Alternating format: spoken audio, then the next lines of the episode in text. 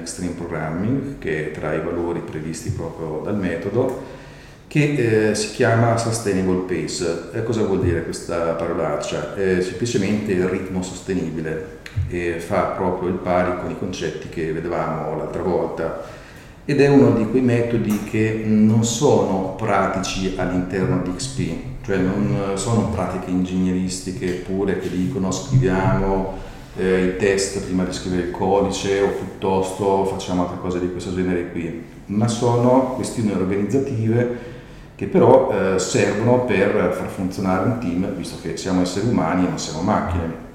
E quindi cosa vuol dire questo ritmo sostenibile, inteso quindi come sustainable pace? È quel ritmo al quale il team può lavorare in modo da produrre una, diciamo, un buon flusso di eh, funzionalità o di valore che hanno un significato importante per il business, quindi per il committente ma, e questa è eh, la parte importante da tenere in considerazione, quel ritmo che produce tutto questo flusso, ma per un periodo indefinito senza bruciarsi. Diciamo in termini banali possiamo dire che il concetto è che i programmatori, in generale gli specialisti, non dovrebbero lavorare più di mediamente 40 ore alla settimana.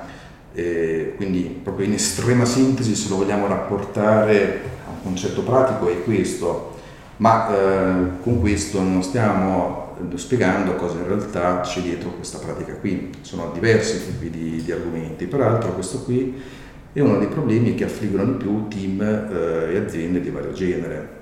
Si sente un po' praticamente ovunque, ci sono tante aziende nelle quali ho lavorato anch'io negli anni come consulente, in cui si vedevano i fucili puntati contro il personale e anche alcuni di voi poi me le hanno rapportate queste come episodi. Quindi diciamo ci sono innanzitutto molti fattori che contribuiscono ad ottenere questo ritmo sostenibile nel tempo. Non sono gli unici, ma alcuni di questi sono intanto avere da parte di eh, quello che è il committente, il product owner, una roadmap di prodotto, perché già il fatto stesso di averla consente di avere un'idea di dove andremo, perché se non c'è neanche quella, vuol dire che stiamo lavorando con il cliente o con un team interno nell'emergenza quotidiana o comunque in un ciclo di attività che per il cliente stesso, per il committente, eh, non sono state collocate all'interno di un qualcosa che produrrà del valore strategico, ma proprio microattività spesso anche. Quindi è necessario avere questa roadmap, la possiamo chiamare in tanti modi, può essere un documento tradizionale di progetto, può essere una roadmap agile, può essere tante cose. L'importante è avere da chi ci ha commissionato lo sviluppo, la manutenzione di un sistema, l'idea di dove stiamo andando. Questo qui spesso non si ha perché neanche l'azienda stessa ce l'ha in mente. Quello non è un buon segnale eh, però se c'è aiuta a questo punto a collocare temporalmente una serie di sviluppi, poi dopo ci sono tanti modi per farlo. Questo significa anche avere una visione complessiva del business e della tecnologia sottostante, quindi una premessa anche questa qui per poi avere un ritmo sostenibile, perché di nuovo se non c'è neanche questo siamo sempre nell'emergenza quotidiana. Alcune attività si prestano a essere gestite a flusso, ma anche queste devono essere coerenti con eh, dei temi strategici aziendali. Non possiamo permettere che anche queste qui vengano gestite senza un minimo di, di divisione. Un altro fattore che influisce in questo concetto di ritmo sostenibile è la velocità stessa del team e la cadenza con la quale vengono effettuati i rilasci. Ad esempio, eh, intanto in molte aziende non c'è neanche il concetto di ciclo di lavoro inteso come un'iterazione, cioè una quantità di tempo definita, come può essere una settimana, 10 giorni, 15 giorni, un mese, nel quale ci impegniamo a eh, consegnare qualcosa. Perché se non c'è neanche questo ciclo qui, ritorniamo di nuovo che ogni giorno potenzialmente andiamo a rilasciare, o viceversa non rilasciamo per mesi, che forse è anche peggio in alcuni casi quando invece c'è una cadenza ben stabilita e viene rispettata e il cliente stesso la rispetta, è più facile definire questo ritmo sostenibile per i motivi che poi vedremo dopo. Quindi è importante avere questi cicli. Noi ad esempio lavoriamo dove possibile per iterazioni, stiamo cercando di portarlo ovunque questo come metodo. eh, in realtà per i clienti gestiti da remoto già di fatto è così per le attività che non sono meramente a flusso.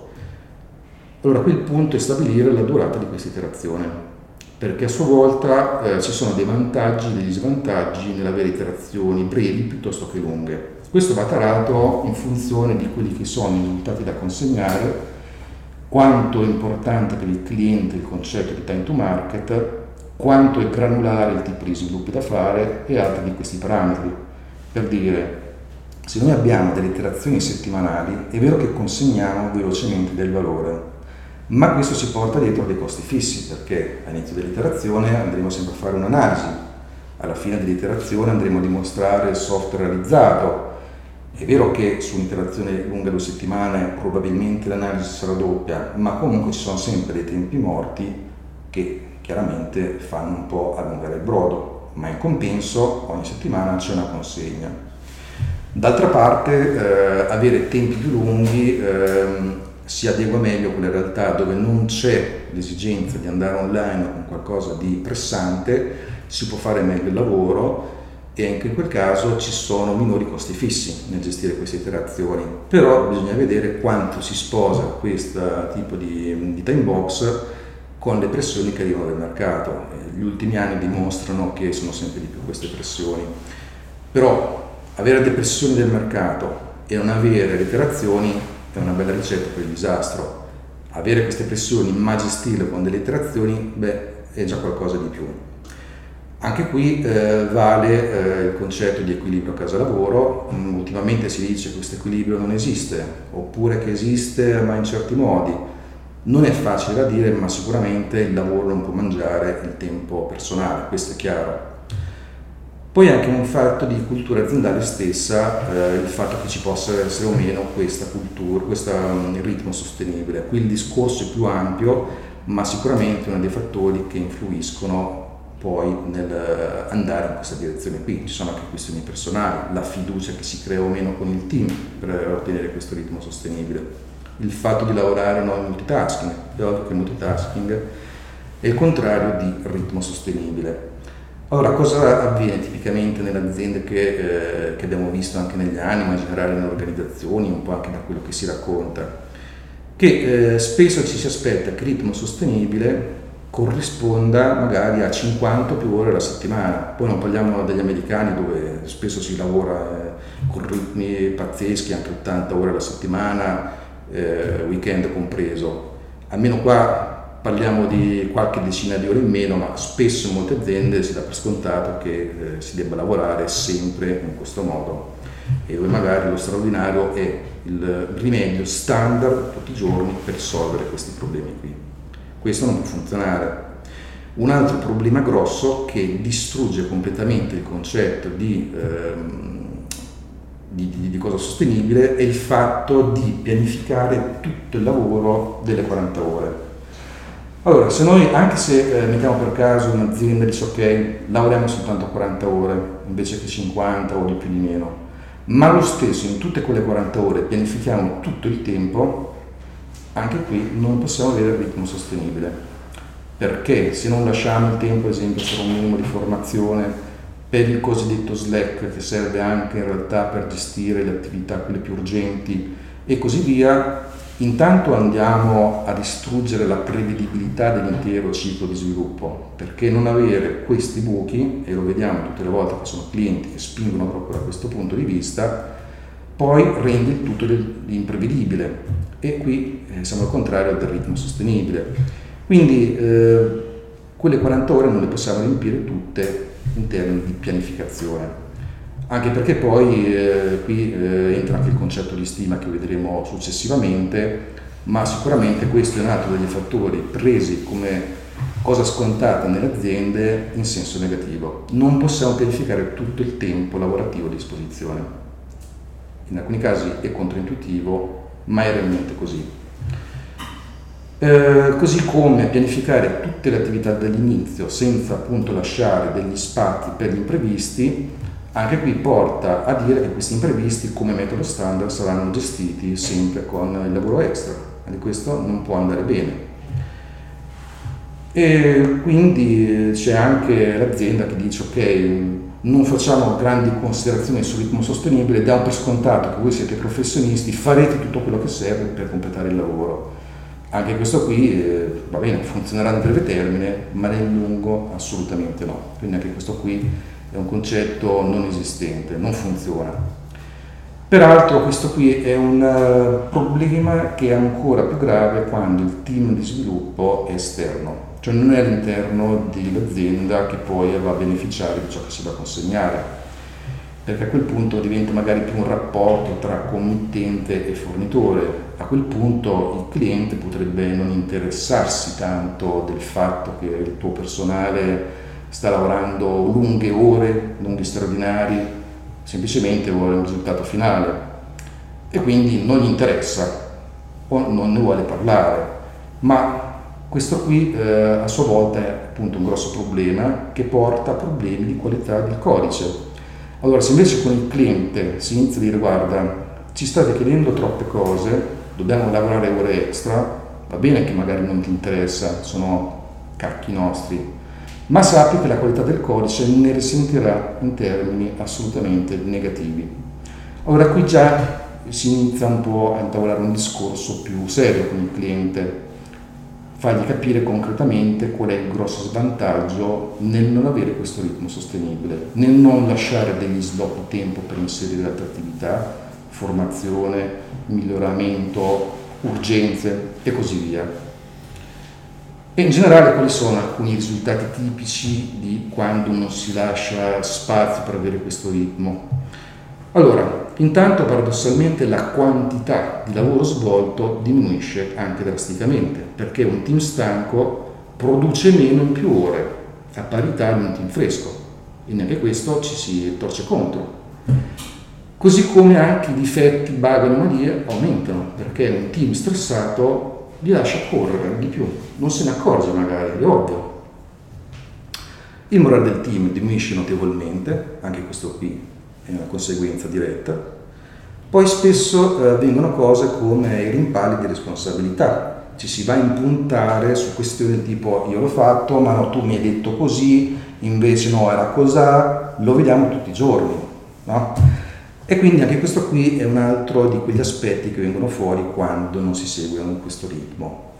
E un'altra cosa grave è che quando siamo sempre sotto pressione in questo modo, il team tende ad abbandonare le buone pratiche, anche qui eh, andando a distruggere le motivazioni no? che magari hanno portato a dire ok, introduciamo certe pratiche, facciamo certe cose, ma poi dobbiamo fare i conti con i tempi stretti imposti, prendiamo le scorciatoie, no? magari prendendo tecniche che lì per lì ci sembrano più, più veloci, ma anche questo qui è controproducente, è l'esatto contrario. Ad esempio, test driven development, cioè fare i test prima di scrivere il codice, sembra che così aumentiamo il tempo per realizzare qualcosa. In realtà no, perché se non lo facciamo e semplicemente ci affidiamo al fatto che tiriamo fuori del codice e lo sbattiamo contro il muro della quality assurance, in realtà abbiamo allungato l'intero processo. Perché intanto sono altre persone che si devono occupare di questa quality assurance alla quale arriverà software molto più difettoso. Software che tornerà indietro, quindi codice da riscrivere, da sistemare, e c'è un fatto che eh, sappiamo benissimo che più si va avanti con il codice, con i difetti lungo quella che chiamiamo la catena di deploy fino ad arrivare in produzione e più è il costo per sistemarli questi bug. Cioè un incidente da sistemare in produzione ha un costo gigantesco rispetto a una riga di codice che potrebbe essere scritta meglio in un ambiente di sviluppo e testata direttamente in fase di scrittura o ancora prima se usiamo il TDD. Ecco perché in realtà anche qui cercare le scorciatoie, cercare di fare troppo pressione sui tempi si ritorce contro di tutti, contro il team, ma soprattutto contro l'utilizzatore finale, inteso quindi come cliente, pagante o come budget interno se si tratta di un team interno, perché a quel punto tutto quel tempo dovrà essere utilizzato per cose che hanno minor valore, cioè correggere difetti. Ecco che anche qui bisogna lavorare in un modo diverso, farlo capire alle persone che eh, poi ci chiedono l'attività. Quindi è necessario eh, chiedere che venga lasciato lo spazio e la cadenza necessaria per produrre software di qualità. Altrimenti poi è inevitabile, dopo qualche mese inizia tutto ad andare a rotoli. Allora anche qui eh, un modo per eh, gestire meglio attività grandi è il concetto di eh, mangiare l'elefante a bocconi, no? come si dice, come si mangia l'elefante? A singoli bocconi. Ecco perché parliamo di iterazioni, iterazioni che però, come abbiamo detto all'inizio, dovrebbero essere messe all'interno di una roadmap che può avere differenti nomi, abbiamo detto. L'importante è che delle funzionalità di alto livello, magari non ancora ben definite, ma in qualche modo stimate a livello molto macro, poi andiamo a dettagliare all'interno delle iterazioni e all'interno di queste iterazioni bisogna lavorare in queste modalità che abbiamo detto. Ora, il lavoro in questo senso dovrebbe seguire un ritmo, quello della maratona, no? che poi correre per parecchi chilometri senza stramazzare più di tanto, no? in una corsa leggera, ed eventualmente un piccolo sprint finale, non a caso in alcune metodologie come Scrum, l'iterazione viene chiamata sprint e questo è il concetto. Ma non deve essere lo sprint durante tutta la durata dell'iterazione e semmai lo sforzo finale, non deve essere la norma. Quindi se vediamo che alla fine serve uno sforzo piccolo in più lo facciamo, ma sempre rimanendo all'interno di questo ritmo sostenibile. Ritmo sostenibile che per ogni team però vuol dire una cosa diversa, anche quindi tra team differenti all'interno della stessa azienda, perché i team sono fatti di persone, ogni persona ha un certo livello di esperienza, le proprie caratteristiche e quindi non possiamo neanche paragonare direttamente differenti gruppi di lavoro aspettandoci che questi allo stesso modo abbiano lo stesso identico output perché magari in un momento un team sarà più veloce rispetto ad un altro e o viceversa ma questo qui è normale quindi bisogna semplicemente adeguarsi a quella che è la velocità di quel team. Come fare ad aumentarla? Ci sono tanti modi. Ad esempio la stessa qualità del software prodotto significa che se la stiamo ottenendo abbiamo introdotto tutte quelle pratiche di cui abbiamo parlato e anche altre e quindi stiamo migliorando la qualità del lavoro e quindi l'output migliora, abbiamo più tempo per fare cose di valore oppure anche investire in formazione, ci sono tanti gli aspetti che possono essere usati per eh, migliorare realmente questo processo di, di produzione del software e gestione di infrastrutture, che non è quello della continua pressione che rovina il ritmo sostenibile e lo fa diventare insostenibile. Peraltro eh, cosa avviene classicamente quando ci si accorge di essere in ritardo nei progetti, magari quando già si è in ritardo, che, vengono, che diciamo, il management chiede di aggiungere risorse alla fine del progetto. Ecco, questa qui è un altro concetto che porta alla cosiddetta death march, cioè la lenta marcia della morte.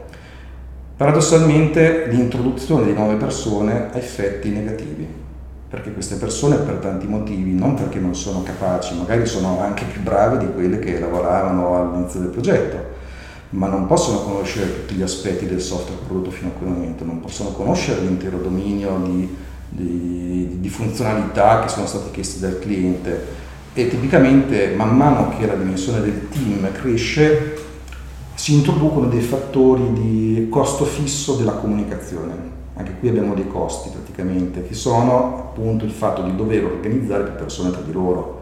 Cioè un conto è fare del codice da soli. Quando io faccio da solo qualcosa mi dico, ah porca miseria, sono la rockstar dello sviluppo, perché in un attimo faccio un intero sistema quando già ci sono due persone le cose cambiano anche drasticamente, ma non si può sempre lavorare da soli, perché molte volte, cioè quasi sempre nel digitale, le cose da costruire sono grandi, non ci si può fidare di una sola persona, quindi ci sono più persone, aumentano i costi di comunicazione, di organizzazione, tante altre cose, ma sono necessari.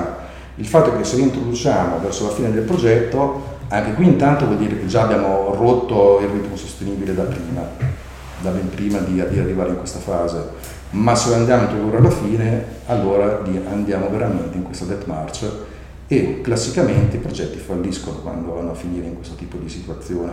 Questa è una situazione da evitare.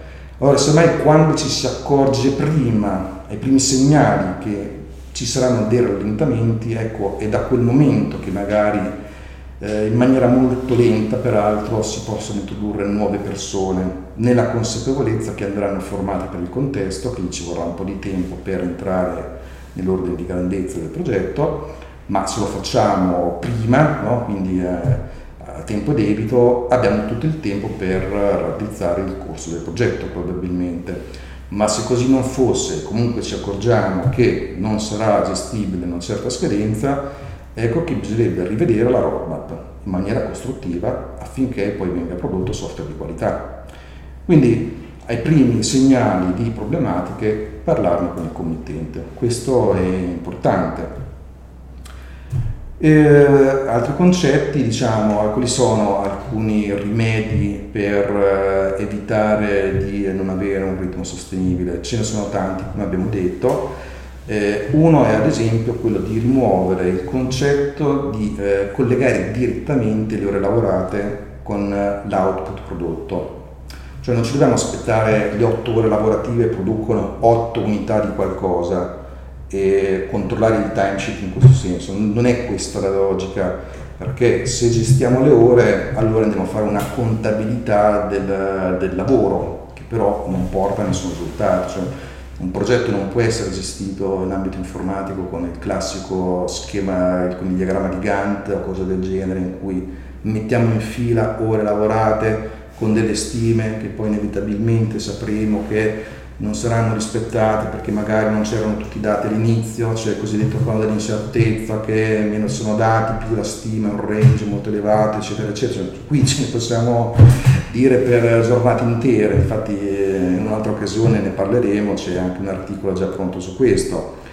Quindi sicuramente non dobbiamo fare questa contabilità delle ore, okay? Quindi se il rapporto con i clienti, dire ok, mettiamo queste 20 ore qui, queste altre 30 ore di qua, è la fine, non funziona così. Bisogna parlare di output prodotto. Perché anche di nuovo, se di nuovo ritorniamo a parlare di ore, allora sappiamo che una persona mediamente ha 40 ore lavorative e ci vengono riempite tutte come abbiamo detto prima. Se invece parliamo di output prodotto il team si impegna in un'interazione a produrre tot caratteristiche senza parlare di ore, cioè è ben diverso, proprio il team che si organizza per arrivare a quel risultato. Funziona, cioè scatena logiche molto più positive che alla fine hanno l'effetto di portare il ritmo sostenibile all'interno del team. Quindi bisogna evitare di parlare di stime di ore per fare una certa cosa, semmai bisogna parlare di eh, tempo stimato per consegnare certe caratteristiche però qui eh, il presupposto è che ci siano queste iterazioni. Allora possiamo dire che in un'iterazione di due settimane, più o meno, conoscendo quella che è la velocità media del team, conoscendo le caratteristiche di quel team, possiamo organizzarci tenendo tutto il tempo necessario, comunque per nel frattempo anche migliorarci, prenderci delle pause per ricaricarsi e così via. Allora possiamo dire ok, andremo a consegnare questo, questo e questo e il concetto di iterazione ci dà anche il tempo per rimediare in corso d'opera a eventuali problemi che dovessero emergere, cioè se vediamo dopo tre giorni che già siamo molto fuori con queste stime, lo andiamo a ridiscutere con chi eh, è la persona o le persone con le quali abbiamo definito questa iterazione. Quindi in questi time box molto brevi riusciamo a gestire meglio tutte queste problematiche. Quindi anche qui dobbiamo focalizzarci, sempre parlando di alcuni di questi rimedi, sull'ottenere le cose, sul completarle, detto in inglese getting things done, piuttosto che sull'essere occupati a tempo pieno. Eh, molte aziende hanno la cultura che eh, dobbiamo vedere le persone sempre davanti alla scrivania, con le mani sempre nella tastiera che producono qualcosa eh, in alcune aziende ci sono persino le telecamere dove sono riusciti a inserirle, controllano gli operai magari più che gli impiegati, però di nuovo siamo nel concetto che stiamo a controllare le ore lavorate e non l'output prodotto. Poi è vero che ovviamente in Italia eh, una busta paga è basata sulle ore lavorate, ma non è quella la metrica corretta. La metrica corretta è appunto l'output più che la quantità di ore. E quindi se cambiamo il focus in questa direzione cambia anche il modo in cui ci approcciamo all'intero progetto o all'intero prodotto. Un altro concetto è questo, visto quindi dal punto di vista della persona che fa parte del team. Se un giorno ci si sente poco produttivi, perché si è stanchi, si è stressati, per mille motivi, si è svegliati con la luna storta, allora è meglio andare a casa. È meglio assolutamente, piuttosto che rimanere per forza davanti alla scrivania e cercare di produrre qualcosa che inevitabilmente se viene fuori è di pessima qualità magari. Allora è meglio prendersi una pausa, ricaricarsi e tornare al lavoro con più energie. D'altra parte, se invece ci si sente più carichi e si è molto produttivi, meglio sfruttare questa, questa cosa, magari Ora lì ha senso lavorare di più, ma perché si è più carichi, però senza poi esagerare, perché poi complessivamente in una settimana non bisogna lavorare troppe ore.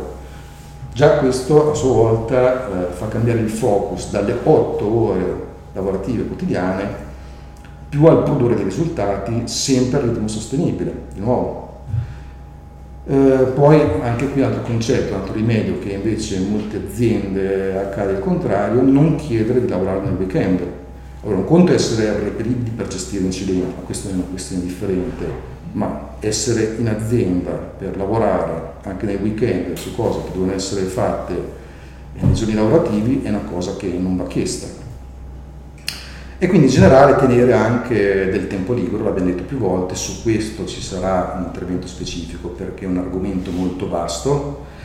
Bisogna tenere questo tempo libero che possiamo chiamare Slack, viene chiamato così, questo Slack eh, non è essere fermi a non fare nulla eh, perché si è pigri, no, è proprio quel tempo eh, necessario per ricaricarsi, migliorarsi, studiare, lasciare del tempo per gli imprevisti, si fa il lab day ad esempio, oppure anche giornate intere di formazione. Questo Slack è necessario averlo, di nuovo non possiamo pianificare il 100% del tempo.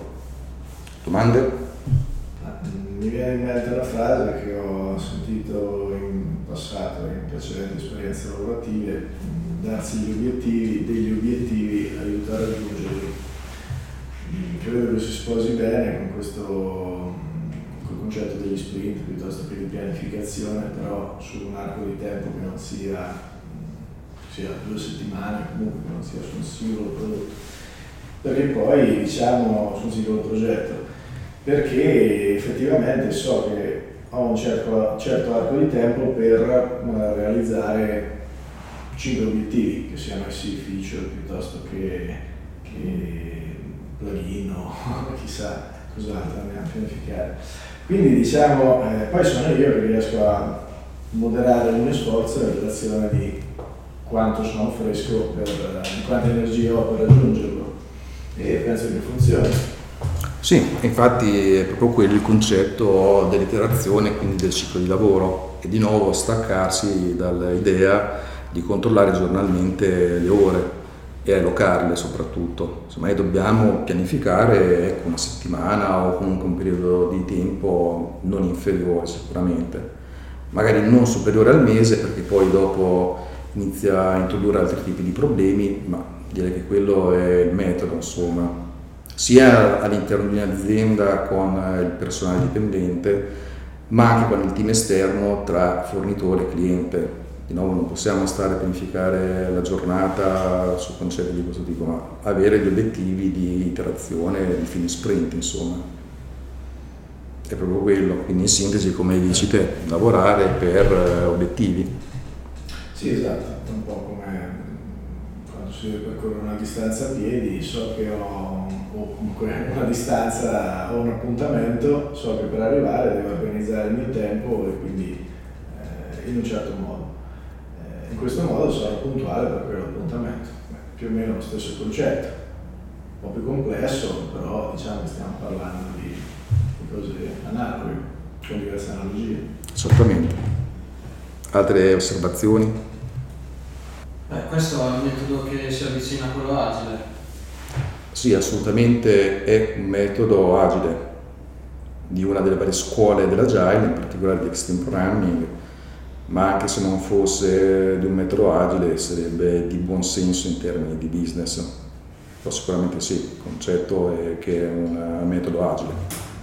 Sì, si ragiona per obiettivi, quindi sul raggiungimento degli obiettivi, lasciando, tralasciando il tempo praticamente. Sì, eh, cioè la, il tempo diventa una cadenza in questo caso, e gli obiettivi sono le iterazioni nel breve termine e un release plan più nel medio termine.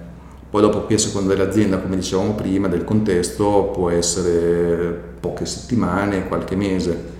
E questa roadmap viene aggiornata periodicamente, viene aggiornata. Uno quando il team si accorge che il ritmo che si era pensato nelle iterazioni non è sostenibile. Cioè se dopo due iterazioni vediamo che non ce la facciamo, allora dobbiamo rivedere anche la roadmap, possiamo chiamare appunto release plan, chiamiamola come ci pare, ma il concetto è quello. E di conseguenza eh, rivedere anche il contenuto delle successive iterazioni. Cioè considera che grosso modo nel release plan che viene fatto in occasione di specifici incontri, definiamo anche quella che è la sequenza di queste iterazioni dove possibile in funzione della quantità di lavoro che già è pianificabile e da questo punto di vista più è corto e meglio è, ma anche questo qui è in funzione di un argomento più ampio che affrontiamo a parte, che è quello della prioritizzazione e della schedulazione di attività. Mm, solo quello è un intervento abbastanza importante. Quindi questo qui è il modo per ragionare in termini di obiettivi messi in sequenza con una cadenza temporale. Allora, quali sono alcuni metodi pratici anche all'interno dell'azienda per verificare se ce l'abbiamo o meno questo ritmo sostenibile? Idee? Avete qualche idea? Dall'alzare la mano quando c'è un problema, tipo ci sono troppi straordinari, piuttosto qualsiasi altra cosa? Come possiamo applicarlo concretamente? Come fareste voi?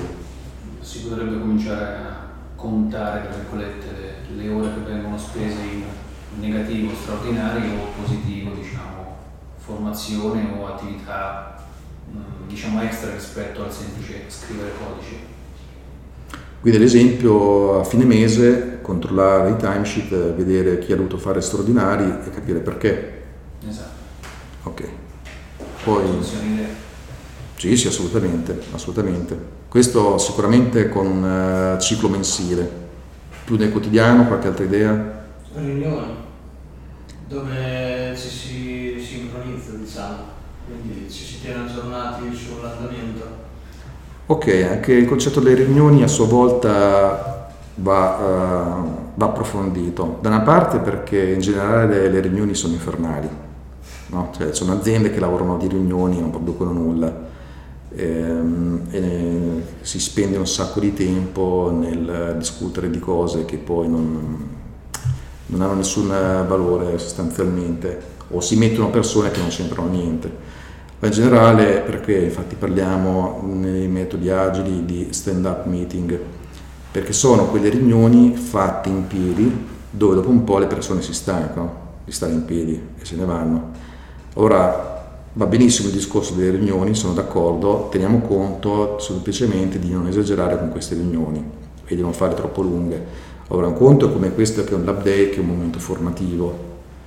Io parlo ad esempio delle riunioni quelle di, allineamento per spiegare altre cose, cioè quelle sono quelle infernali sicuramente. E in quelle riunioni di allineamento, che spesso sono negli stand-up meeting, ecco, più sono brevi meglio è. E sicuramente se uno deve dire il ritmo non è sostenibile, benissimo, lo dica pure, poi magari si tratta a parte con quella specifica persona o con il team se è una questione proprio di team, di codice da sviluppare. Eh, riunioni di allineamento comunque in teoria non dovrebbero superare il quarto d'ora, mezz'ora. Sì, sì, assolutamente. Il quarto d'ora è la durata massima eh, in un classico stand-up meeting, non si fa di più di solito. Eh, questo è influenzato anche da quante persone fanno parte del team adesso chiaramente non parliamo di team eh, di aziende che complessivamente hanno centinaia di persone, perché poi dopo anche qui più il team è piccolo in realtà è più è produttivo per gli argomenti che abbiamo detto prima, no? i costi fissi nell'avere troppe persone e così via. Infatti ecco, tra i costi abbiamo questo, se abbiamo un team di 20 persone che lavora sulla stessa cosa, ecco, fare una di queste riunioni di allenamento dove ognuno due minuti dice una cosa, eh, 40 minuti e ancora non stiamo iniziando a lavorare tutti i giorni se ne va una marea di tempo. Motivo in più per avere team piccoli che lavorano meglio, ritmi più sostenibili e sprecano meno tempo nella organizzazione e in riunioni.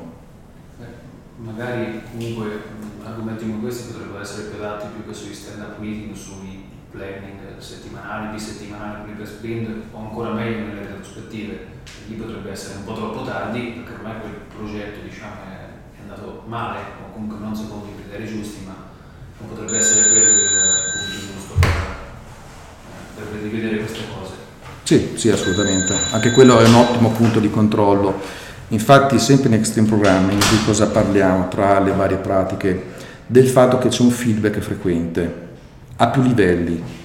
Eh, sono diciamo, livelli estremamente tattici come il ciclo quotidiano, quindi abbiamo lo stand-up meeting, c'è il ciclo della stessa iterazione e lì abbiamo un feedback già iniziale che è nella fase di pianificazione dell'iterazione nella quale ci si confronta con, eh, può avere tanti nomi, il product owner, il business analyst, il cliente, gli utenti, le persone insomma che ci dicono qual è la loro lista dei desideri, anche questo qui chiamiamolo in questo modo. E chiaramente a fine iterazione poi c'è la dimostrazione di quanto realizzato e lì abbiamo sempre subito dagli utenti un altro livello di feedback. Poi ce li abbiamo anche a livelli più lunghi quando abbiamo dei rilasci veri e propri se non corrispondono a quelle delle iterazioni e così via. Quindi anche questo qui, ottimo dirlo, è um, un altro degli argomenti fondamentali di Extreme Programming, l'avere il feedback eh, continuo mentre si lavora su feature, insomma. Perché il fatto di avere l'ispezione continua è una di quelle cose che anche, ad esempio, insomma, nella cultura del Kaizen è quella che porta al miglioramento continuo se questo tipo di controllo viene fatto, che ne so, consegniamo una volta ogni tre mesi, cioè, dopo tre mesi forse stai facendo qualcosa che è completamente diverso da quello che era l'aspettativa e lì il feedback eh, è del tipo no, siamo completamente fuori, piuttosto è ah, quella label semplicemente una virgola in più, sono ordini di grandezza diversi. Quindi il feedback continuo è una pratica assolutamente positiva in extreme programming.